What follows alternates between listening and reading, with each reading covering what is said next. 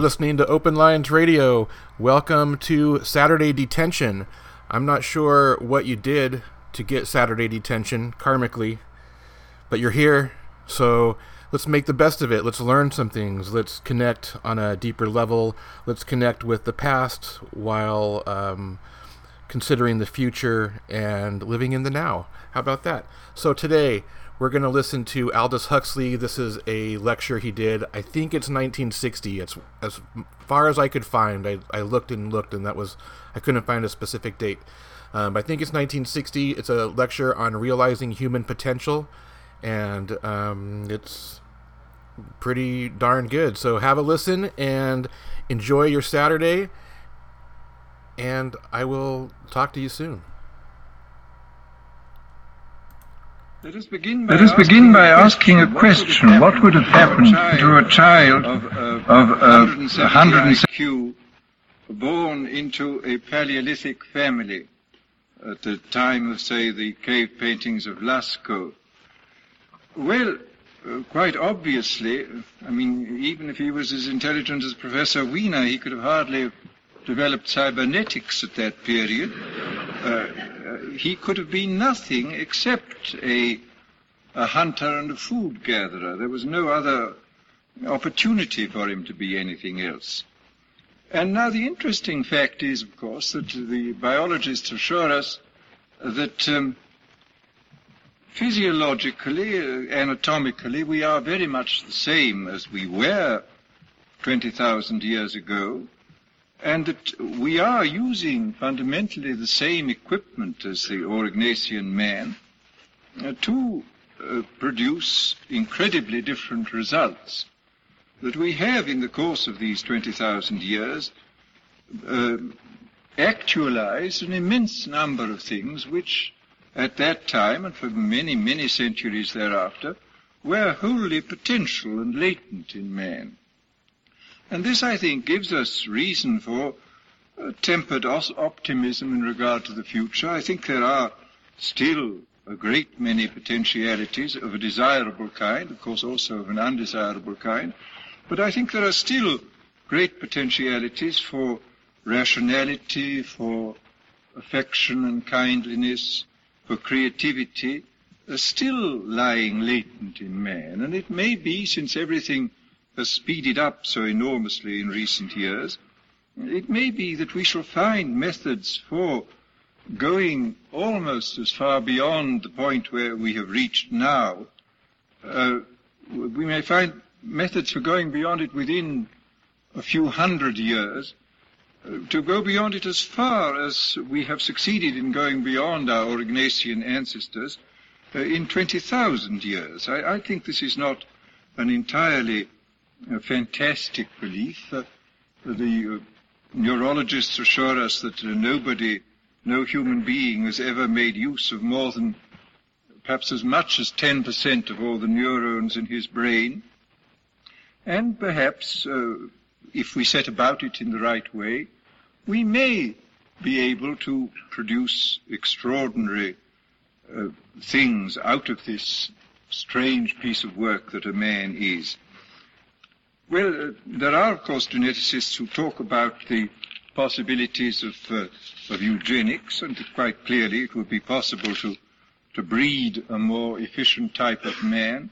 But I think this is so far out of any uh, question of practical politics at the moment that it's not worth discussing. And, and also, we, uh, at present, we really don't know what to breed for. We, we, or the, the most that we can say is that there are certain undesirable things which we would like to breed against, but when it comes to the positive side, we don't, I think, know enough to be uh, practical geneticists yet. So I won't uh, talk about that at all, but consider what can be done with the kind of human beings that we are at present.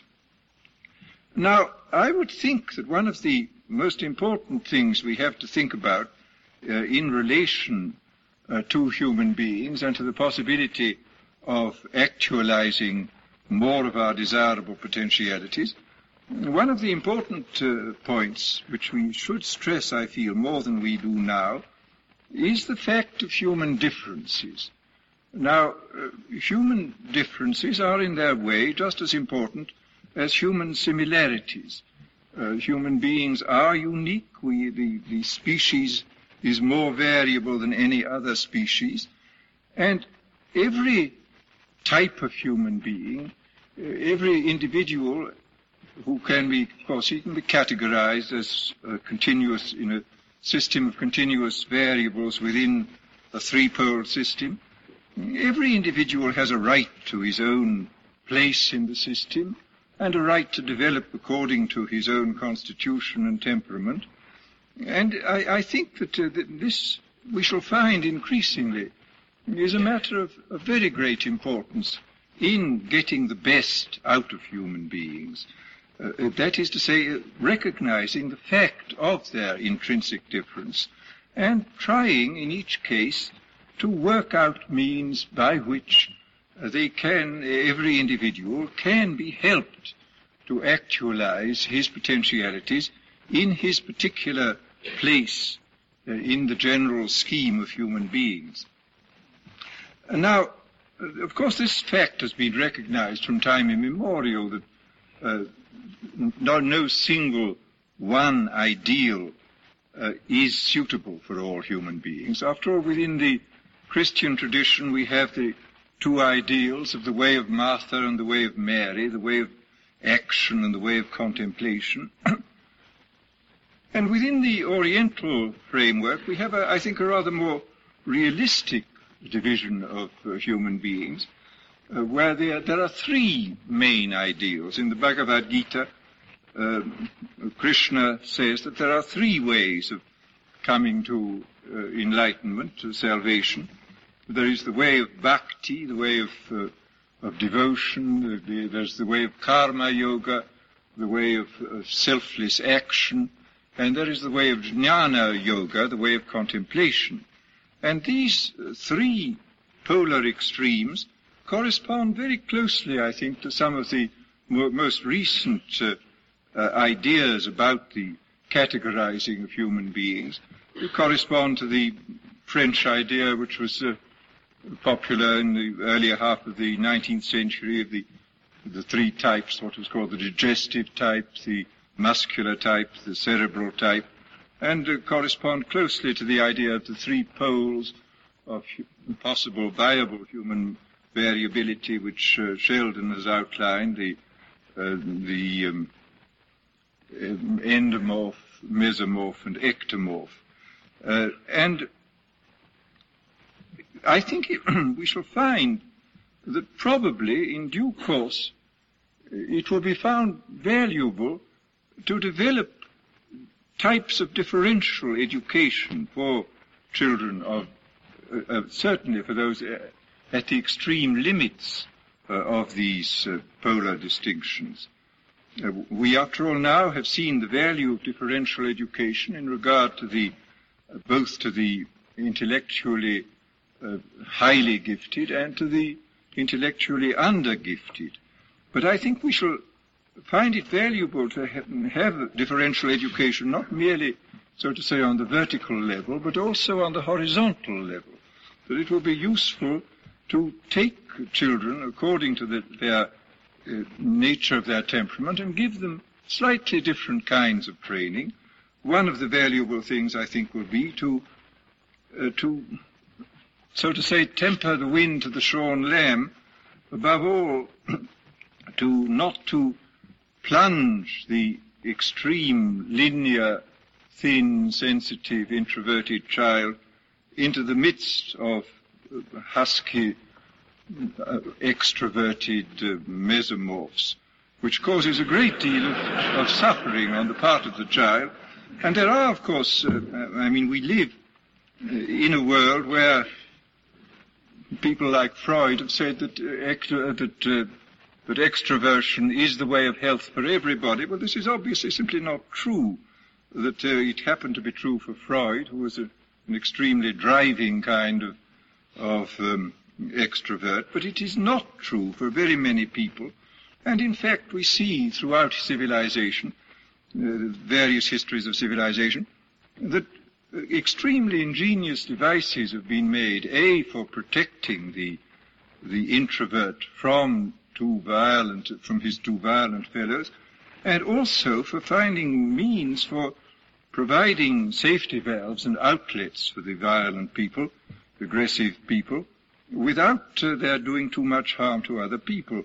After all, the whole monastic system was in a sense a device for saving the valuable introverted people from too much contact with the uh, feudal classes and devices like the Teutonic Knights and the Templars were methods for canalizing these tremendous aggressive energies of the uh, of, the, of these types of people into ways which, though they might be harmful for inf- infidels, were not harmful for the, their own societies. And these were these were very ingenious devices, which I think we can certainly profitably imitate in our own way. Now, before I go on to the problems of, of education, uh, I would like to talk about um, some ways of um, developing, uh, of actualizing desirable potentialities, which may have nothing to do with education at all. Uh, these are the ways which uh, are essentially chemical and pharmacological. Two or three years ago, it was announced that the uh, Russian Academy of Sciences was engaged uh, on a five-year plan to try to improve um, intellectual efficiency by pharmacological means. Now, this sounds a little fantastic, but I have talked to pharmacologists about this matter, and uh, a number of them say that it's probably quite possible, that it may be possible to, by pharmacological means, which will do uh, no harm to the organism as a whole, to increase the span of attention, to increase the powers of, of concentration, uh, perhaps to cut down on the necessity for sleep, and various other things, which, uh, which may lead to a very considerable um, increase in uh, general mental efficiency. Uh, seeing the extraordinary rate at which pharmacology is advancing at the present time, I would not be at all surprised if within the next 10 or 20 years something of this kind did become possible and that it, it, it may be uh, conceivable that uh, people will be made mentally more efficient by pharmacological means. But then there's another possibility, uh, which is this, that uh, somebody may discover a really good euphoric, something which will make people feel happy without uh, damaging the, their physical organism. Well, psychologically, we know what the two best conditions for uh, effective accomplishment are. The most favorable condition is crisis. People in crisis will do the most extraordinary things. Uh, but you can't keep up crisis. Uh, the, uh, essence of crisis is it lasts for a very short time. If it lasts for too long, then it becomes excessive strain and people break down under it. But the other, uh, the other condition under which people uh, function at a very high level in general is a condition of happiness. People who are contented and, and happy, uh, I think that it very frequently happens, I think, that these, this mood of happiness, so to say, lowers the barrier between the conscious and the pre-conscious self, between the, the ego and the creative powers, and permits the person to do more and better than he would have uh, uh, if he had not been happy. And also, uh, there are other points here.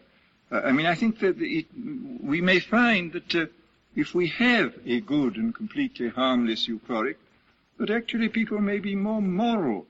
Uh, Bertrand Russell has pointed out frequently that that uh, contented and happy people are generally much more virtuous and kindly than unhappy people. And that uh, here again we may see uh, in an indirect way this, um, the pharmacological advances contributing to the realization, the actualization of um, desirable potentialities. Well, now let's come to the problem of education. Here, of course, I mean, the, the thing which, of course, is a burning question here at MIT and, of course, at many other uh, places of higher learning is the problem of um, scientific specialization and what is to be done about it. But we cannot, quite obviously, we cannot escape from uh, specialization. And the problem is, how is it to be offset and mitigated? How are the undesirable effects of extreme specialization to be avoided? Well, the um, answer up to the present, of course, has been that it should be that the scientific specialization uh, should be mitigated by courses in the humanities, and this is very good. It is excellent that there should be courses in the humanities. But when we uh, examine the matter a little more closely, we find that after all, uh, courses in the humanities are courses in the world of symbols, of language. That, so that uh, man, as I've kept on repeating in these lectures, is an amphibious creature, and uh, among the worlds in which he lives, the disparate worlds which he inhabits, are the worlds of immediate experience, more or less immediate, and uh, the worlds of symbols and language. Now, both these worlds of the scientific world and the uh, world of the humanities are both worlds of symbols and language. Uh, so that a specialization in one type of symbols is being offset by a specialization in another type of symbols. So that I think we find here uh, that uh, this is finally not very satisfactory, that what we need perhaps is uh, some kind of mitigation of all this symbolic uh, specialization in symbolic subject matter by some kind of direct training of the mind body, which has to use the symbols and do the living and form concepts and, and thoughts.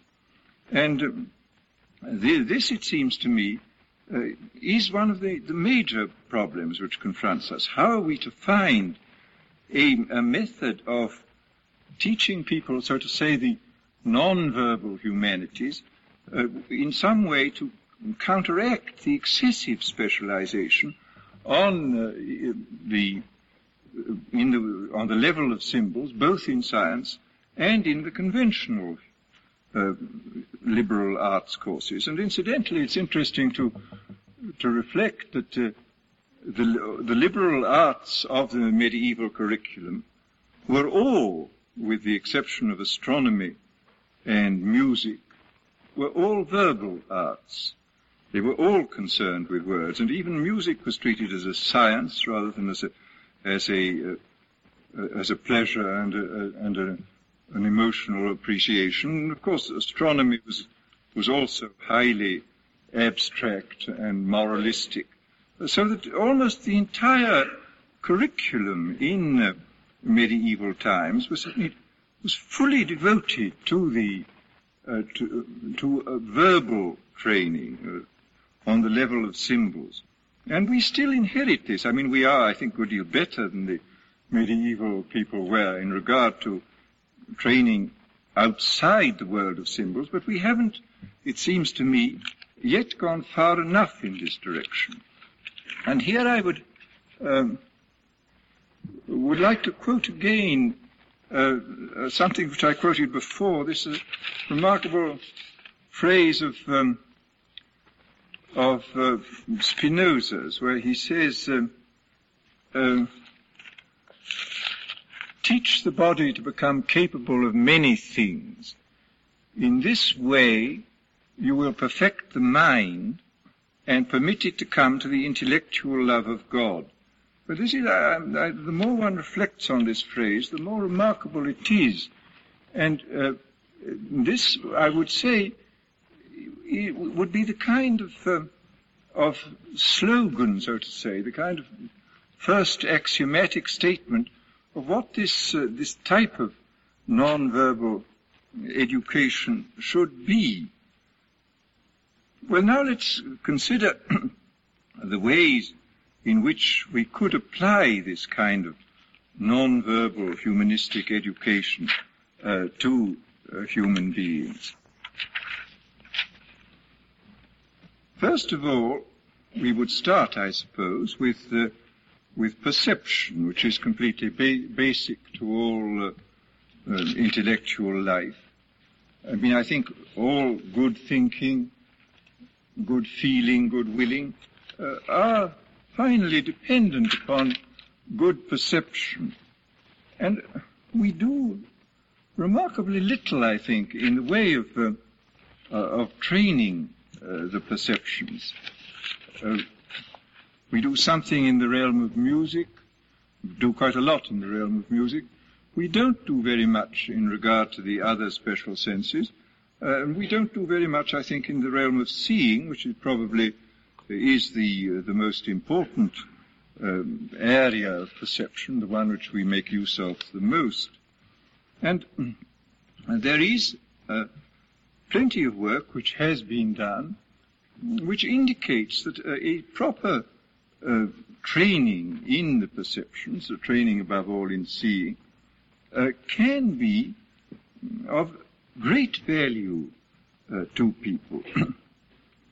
Uh, it can be used to um, to help the human being in all kinds of ways to, to make the the body more capable of many things. And, and let me I would like to make a short digression, because I've forgotten a point here, which I think is important to make, that this um, this type of special uh, training of the non-verbal humanities, the training of the mind-body, is probably particularly important at this time when advancing technology has made a great many of the skillful uses of correlated hand, mind, and eye are unnecessary.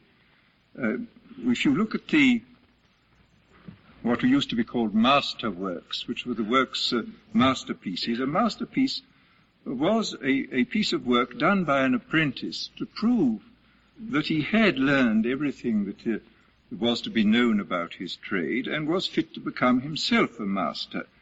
Well, the interesting thing about all these uh, these uh, special skills was that extremely primitive and simple tools were used with immensely skillful hands and eyes and minds to produce very complicated results.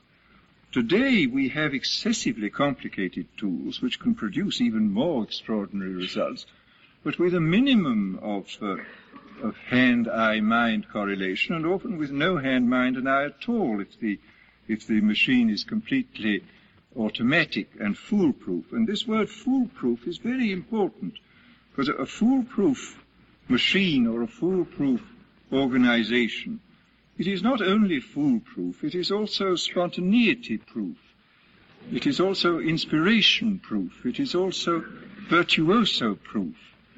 Uh, so that uh, I, this means, I think, that we are now more than ever in need of this special kind of, training the body to have these uh, non-verbal skills because there are so many areas of our life where this is not imposed upon us by the structure of our society and the nature of our technology.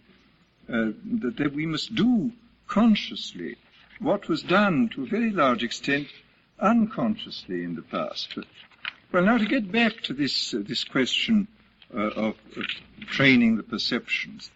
Now, uh, quite a lot of work, as I say, has been done in this field. I, I, know only a little of it, but I've been very struck, for example, by the work which is, was done at the University of Ohio by Professor Samuel Renshaw uh, in the training of uh, of all the special senses, above all of vision, and uh, by another man at the University of Ohio, Professor Hoyt Sherman, who employed Renshaw's methods uh, in relation to the teaching of art with the very greatest success. And here are two extremely valuable techniques. I can't go into the details of them now, but they have been fully developed. And one of the interesting things uh, seems to be the when these techniques uh, were applied to elementary schools, it was found that the, the children who underwent this kind of training of the visual sense uh, were developed uh, more rapidly. They, they seemed to be more intelligent. They, they, uh, their scholastic performance was better. They were more interested in what they were doing. They, um, and therefore they behaved better. So that uh, there was a great advantages on every level seemed to accrue from this type of training. And as I say, there, uh, a lot of work in these fields has been done, and I think there's a, a very good case for looking into this and seeing what more can be done. Now, of course, the training of the perceptions is only a special aspect of the general training in awareness now, I would regard awareness as one of the, the so to say, the absolute values of, of human life. I, I think it's a, it is an absolute good to increase awareness. Um, this is an act of faith, but I, I think that uh, awareness ranks with uh, kindliness and intelligence as uh, as one of the as one of the basic goods which we should try to realize. And of course, from time immemorial, uh, philosophers have been saying, "Know thyself, nosce te ipsum." But it, it is, of course, very characteristic of our strange civilization that philosophic and moral precepts are given, like know thyself and, and the ideal of self-knowledge, but no means whereby these, this ideal can be implemented or the precept obeyed. No means are offered. And um, it is, for this reason, of extreme importance that we examine the means. I mean, we, we're, we're full of high ideals and full of noble precepts, but we're extremely short of methods whereby we can fulfill these ideals and obey the precepts. And this is why uh, recent advances uh, in this field seem to me to be particularly welcome. Now, I've been greatly impressed recently by a, a book which uh, published nearly 10 years ago uh, by Perls, Hefferline, and Goodman called Gestalt Therapy, which is, uh, among other things, a huge compendium of means by which uh, awareness can be heightened and extended in every direction. Uh, the therapeutic value of this is quite clear. Uh, what is, is, the attempt is being made not to dredge up materials out of the past, but to get people to live in the present. Uh, neurosis, after all, in one of its aspects, can really be defined as a person reacting to present challenges in terms of reactions which were appropriate at some time in the past when he had some traumatic or other experience, but which are wholly inappropriate now. And the standard uh, therapeutic method, of course, is to dig up these events out of the past and try to abreact them and get the person to understand them. But an equally good and probably rather better method is to get people here and now to live in the present. And this is precisely what the Gestalt therapists are trying to do. They propose any number of, uh, of very interesting exercises for increasing the people's awareness of the here and now, of events outside themselves, events going on within their bodies, the, the nature of their fantasies, their wills, and so on. Now, this, of course, is, is by no means an entirely new discovery. It's, it's interesting to note that one of the most successful therapists, a man with a European reputation while he was working, he died in 1925, was the, the Swiss psychotherapist Dr. Vittoz, whose methods were essentially the same as those of the of the um, Gestalt therapists. He uh, treated neuroses, and he treated them, by all accounts, even more successfully than the uh, majority of his fellows using these other dredging in the past methods, simply by getting people to be aware of what was going on outside them, what was going on within themselves, of being aware of such simple act as raising the hand, for example, being aware of, uh, of external things in a completely receptive way, with a minimum of imposition of ideas upon them, but to uh, he, what he encouraged above all in the matter of perception was this matter of pure receptivity and he did this not merely as a therapeutic method, but he did it also as a way for increasing the enjoyment of life, for teaching people to live better and more satisfactorily. Mean, he summed up his, uh, his philosophy in these words. When you have learned to become more receptive, you will have a greater enjoyment of life, and everything will interest you more.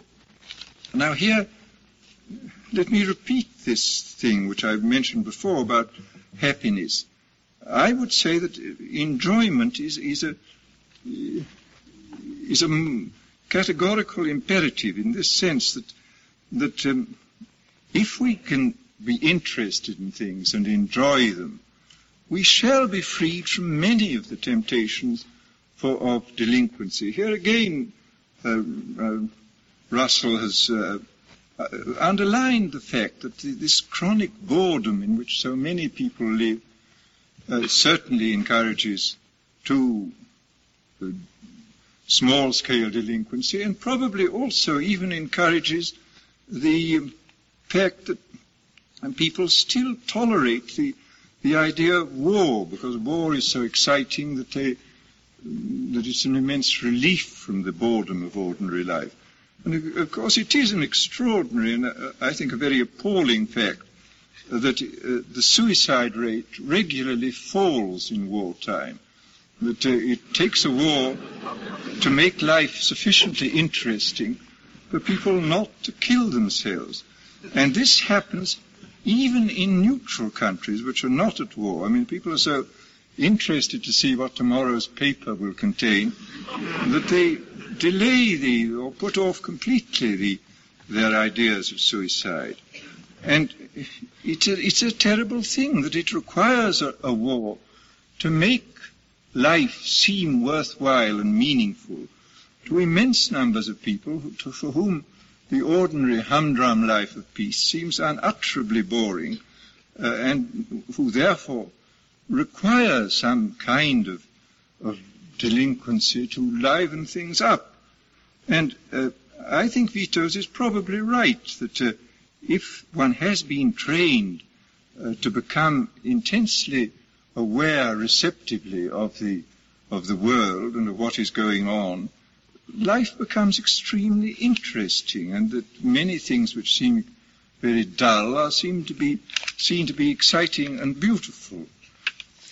And uh, this um, uh, this I do think is a very important point. Well, we, there of course are other areas in which awareness can be trained.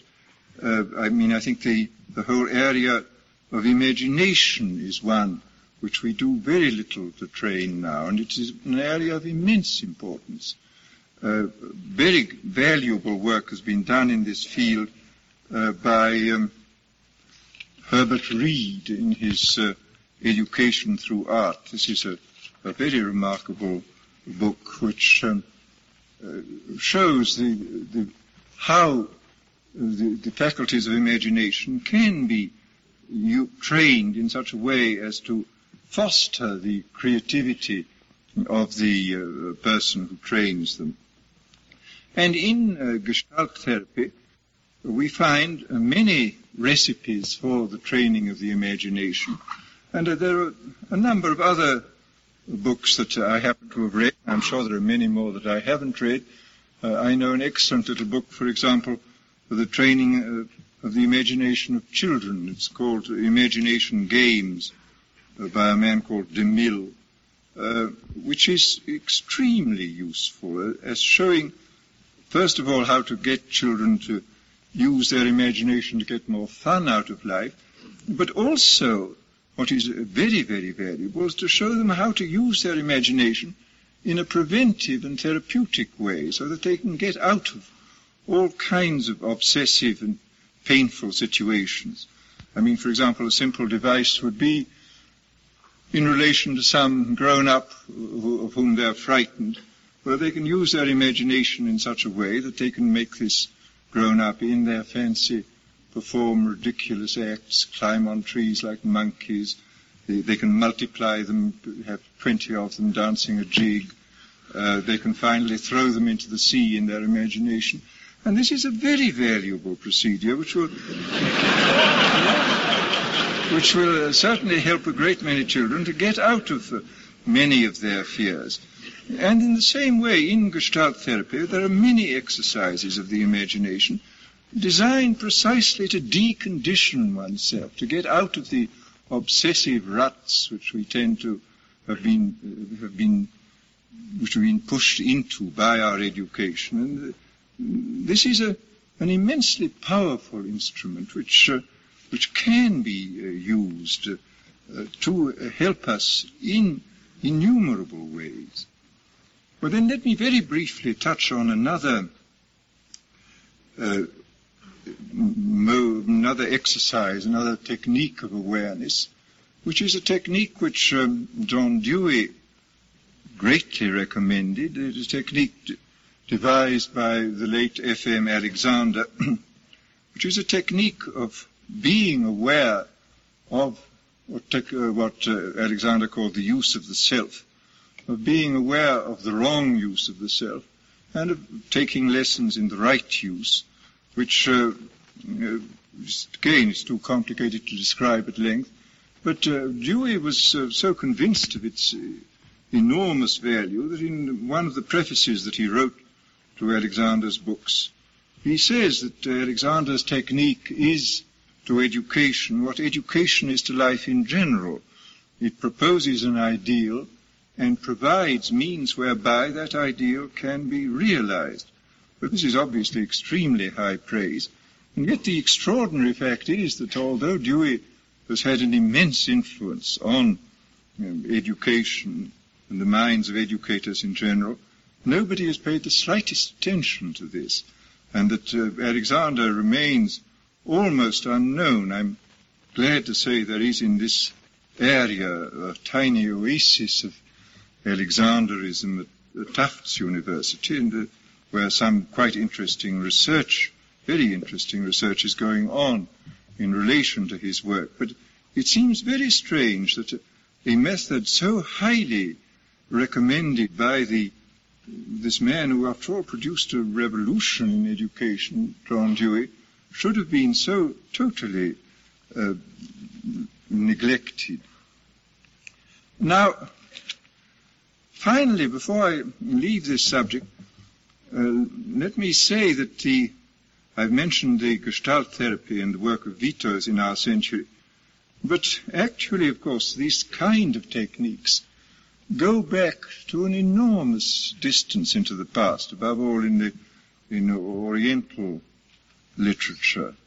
One can find, for example, there's an extraordinary tantric text, which I suppose goes back, I don't know, probably to the beginning of our era, uh, where it, uh, the text is introduced by a kind of interview between Shiva and his divine consort, Parvati, the goddess. And the goddess asks him, what is the secret of your kind of um, enlightened consciousness? And he answers by giving her a list of 118 exercises uh, in consciousness, which will help uh, to go forward into this ultimate uh, transforming consciousness. Into they are exercises in psychology for the purpose of uh, developing the end products of what Coomaraswamy called ontology, the science of the self with a large S, the science of the pure ego, the science of the Atman. And uh, in these exercises, which uh, outline methods for becoming conscious of, of, every type of human activity, even down to sneezing and, and eating and going to sleep, uh, he suggests, so he anticipates um, almost everything that Vittoz and the Gestalt therapists uh, uh, have done, and it provides a sort of complete curriculum, actually, this of, of what can be uh, done in this field for developing the um, the mind body, for teaching the body, or we should better state the mind body, to become capable of many things, as, uh, as Spinoza put it. Well, now we have to go on to uh, a very important point, which is the the problem of um, actualizing benevolence, actualizing love and kindliness, and if possible, preventing the, the opposites from being actualized. Uh, this, of course, is one of the major problems which has always confronted every society. How do we encourage love and benevolence, and how do we prevent uh, these impulses to violence and brutality from uh, breaking out and uh, doing their appalling harm. Well, here again, it's interesting to find that whereas every, all the great world religions have inculcated love and kindliness and benevolence, virtually none have provided means whereby uh, these uh, qualities can be actualized, can be built into the child. And it's a very curious fact that it, it has remained for an extremely obscure, very savage tribe in New Guinea, a tribe described by Margaret Mead, to develop an extremely effective method for building an attitude of love into the child during infancy. Margaret Mead describes uh, this, these methods of the Arapesh.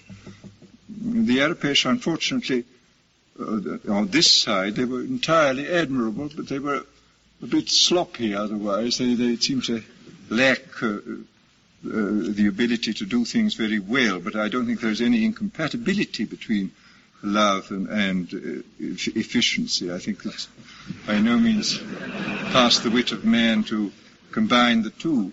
But the methods which she describes are extremely interesting. The, the infant is held by its mother. Is, while it is being nursed, she talks to it, plays with it, caresses it, and uh, periodically brings the child into physical contact with, sometimes with other members of the family, other members of the tribe, sometimes with the domestic animals, and always murmuring as she does so the word good, good. Well, the child doesn't understand it yet, but of course the, the tone means something, and when the child learns to speak, uh, this, the uh, significance of the word good will enter its mind, and a real conditioned reflex of an extraordinarily valuable nature will have been built up. And Margaret Mead records how extraordinary it was to discover these uh, children, these Arapesh children, would naturally be alarmed when uh, she came into their hut. I mean, she was of a different color, she was dressed in a wholly different way, she was came from somewhere right outside the tribe. And for a moment the child would be very frightened. But then the mother would just say, good, good, and the child would immediately run to Margaret Mead and let itself be picked up. And uh, the general attitude towards the other human beings and towards animals was one of trustful affection and um, and liking and benevolence. And their, their whole uh, pattern of life of the Arapesh was uh, deeply influenced by this uh, this early training. Well, I, we should certainly not be too proud to learn from people, however primitive they may seem, because this seems to be an extraordinarily brilliant invention. And with heaven knows we have need enough of love in, the, in the, this extremely loveless world which we live in. Now, the converse, of course, is the problem of how do we deal with the aggressive elements in man, the tendencies towards violence and brutality, which are apt to be very strong.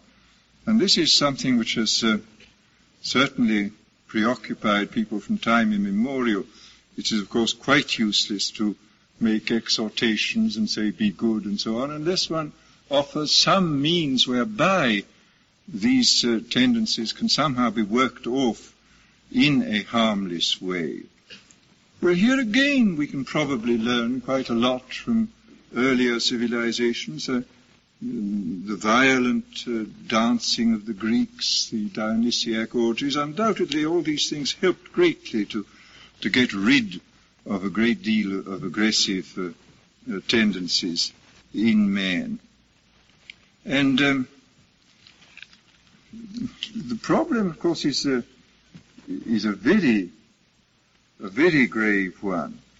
Uh, Professor Gordon Allport has um, has talked about the extreme difficulties of, uh, of getting rid of prejudice. I mean, he's uh, written at great length on this subject, and he's reviewed the various things which have been done, for example, to diminish ethnic prejudice, prejudice against uh, racial groups.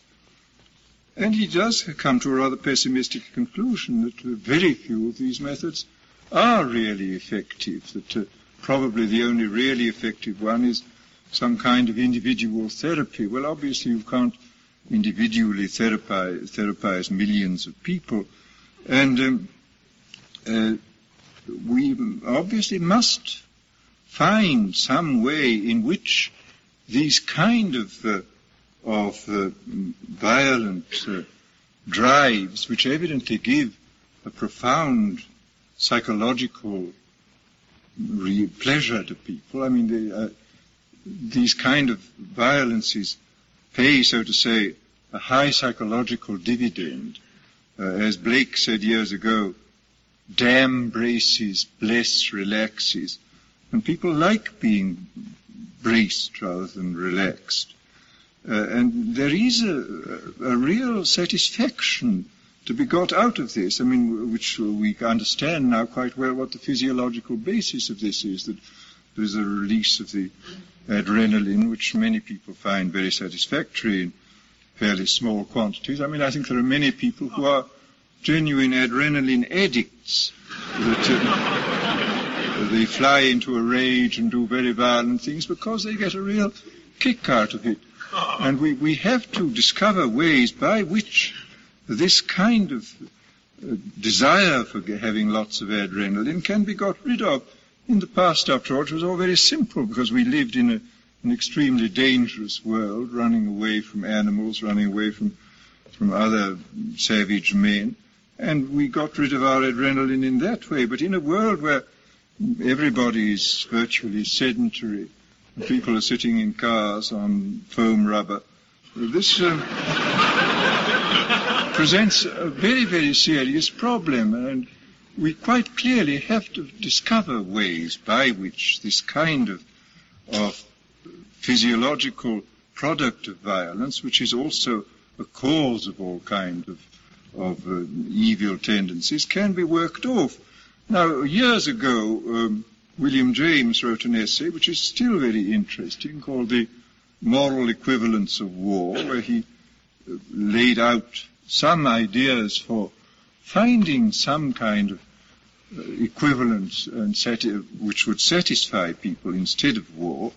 But I, his suggestions, I don't think, go nearly far enough. And I think unquestionably we have to work out a great many new uh, devices uh, for getting rid of, uh, of these uh, dangerous and, uh, and, disturbing factors in man.